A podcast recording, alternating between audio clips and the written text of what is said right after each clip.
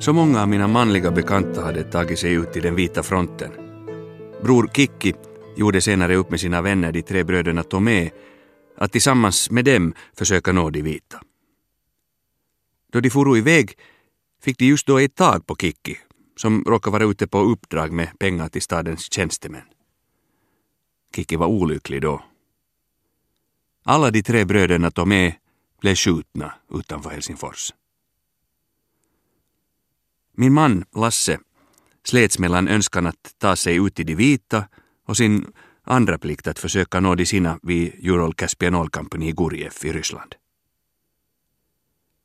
Emellertid hade ju Kikki och Karin som sagt åkt till Boe gård. Hur skulle de kunna ta sig hem till bröllopet? Man var ju instängd i Helsingfors av de röda. Oron var stor, för allt och alla. Den vita regeringen med svinhuvud i spetsen var i Vasa. Och mitt i allt detta i kriget stod bröllopskrokanen på det dukade bordet hos oss och girlanderna hängde i taket. Det verkar absurt. Vi uppsköt bröllopet till den 31 januari. Naivt nog, eller enligt önsketänkande, inbillar vi oss att allt kanske lugnat sig till dess. Den enda gång jag sett min Lasse nere var den 29 januari, då vi skulle ha gift oss. Han var direkt ur humör. Vi hörde bland annat att min mycket goda vän Johannes Jussi Wahlberg farit ut till fronten jämte flera andra. Kikki och Karin kom åkande längs isen från Borgo med fara för livet, ty de röda sköt vitgardister på isarna. Fredrik Mörtengren hade valt att stanna i trygghet på Boe gård.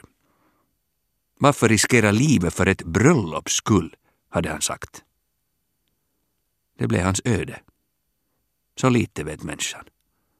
Han blev i februari mördad av de röda nära Borgo. Från Petersburg lyckades svärfar komma till Helsingfors med det sista ordinarie tåget.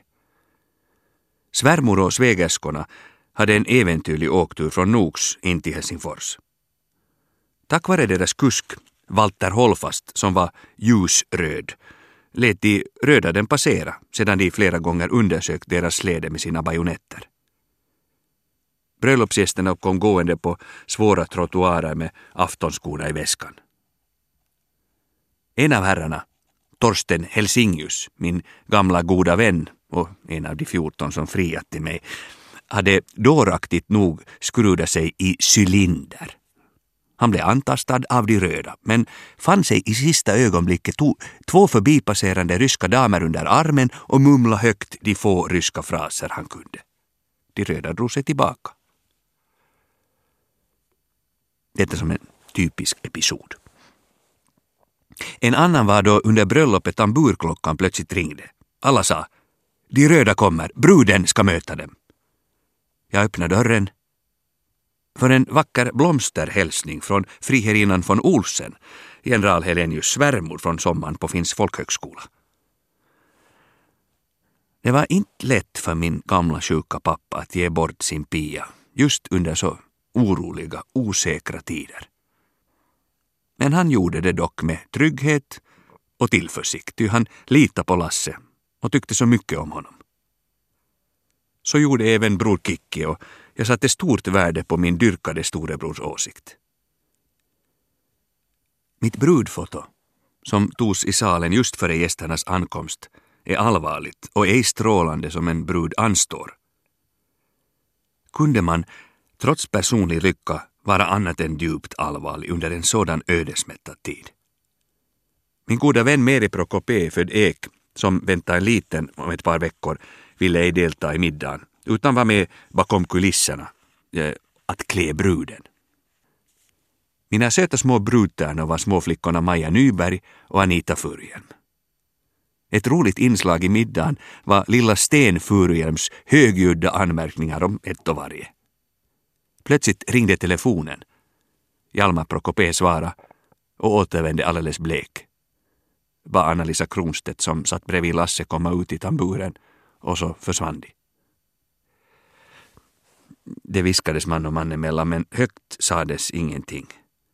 Det var först följande morgon jag fick bekräftelse på mina farhågor.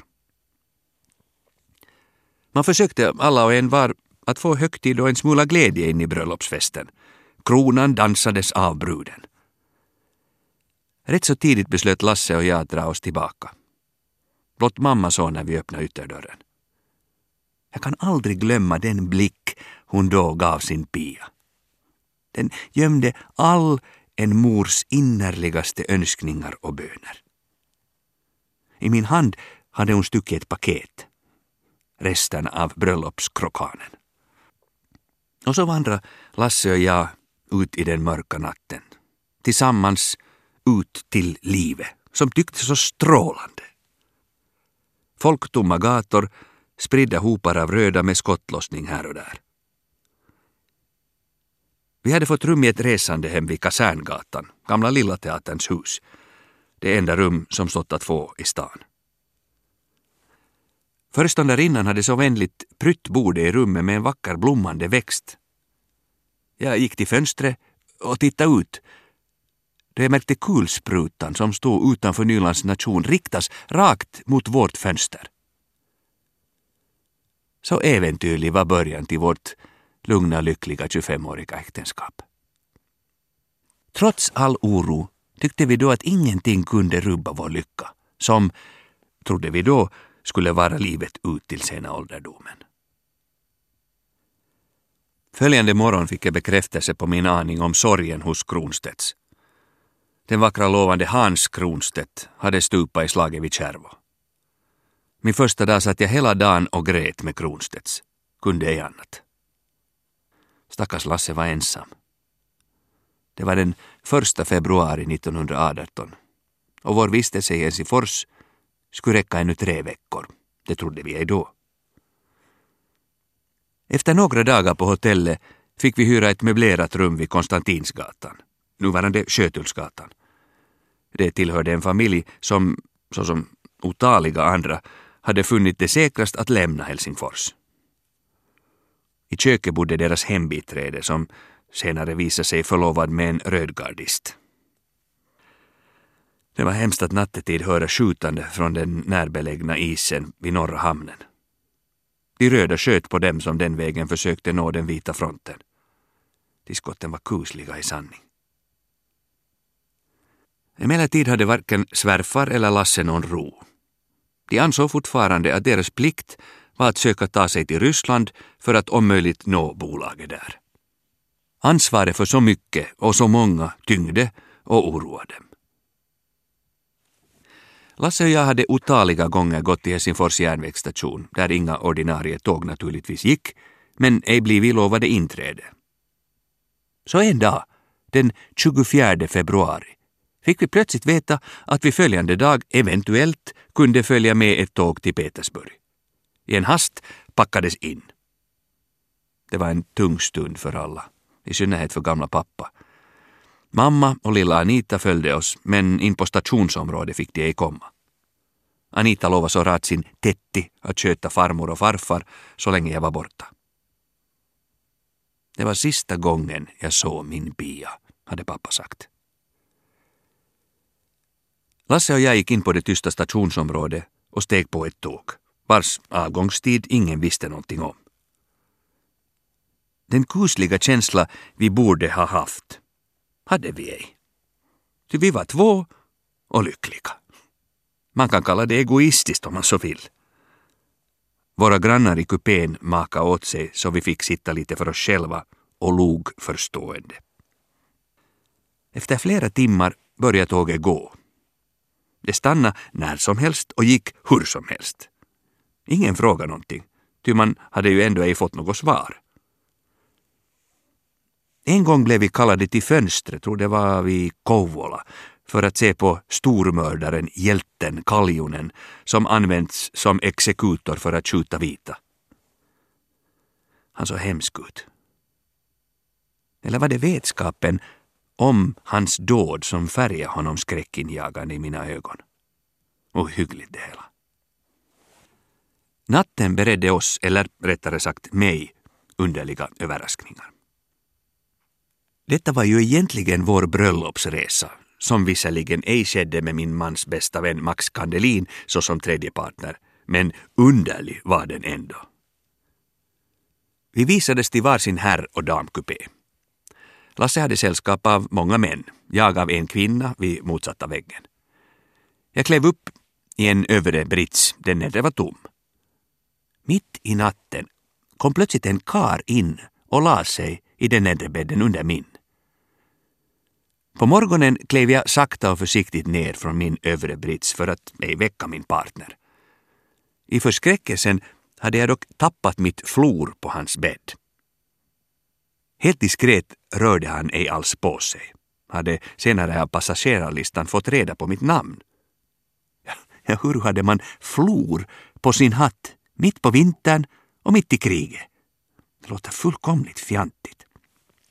Jag hörde väl till mode och utstyre och jag hade ej ägnat det en tanke, än mindre märkt att det försvunnit. Senare skulle det återlämnas i Helsingfors på ett lustigt sätt, men det är en annan historia längre fram.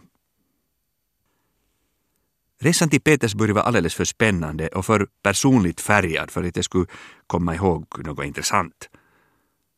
Lasse berättade då att svärfar och han tidigare gjort upp planer på Lasses förflyttning från Gurjev till Petersburgs huvudkontor för att Lasse småningom skulle bli chef och svärfar flytta till Nox.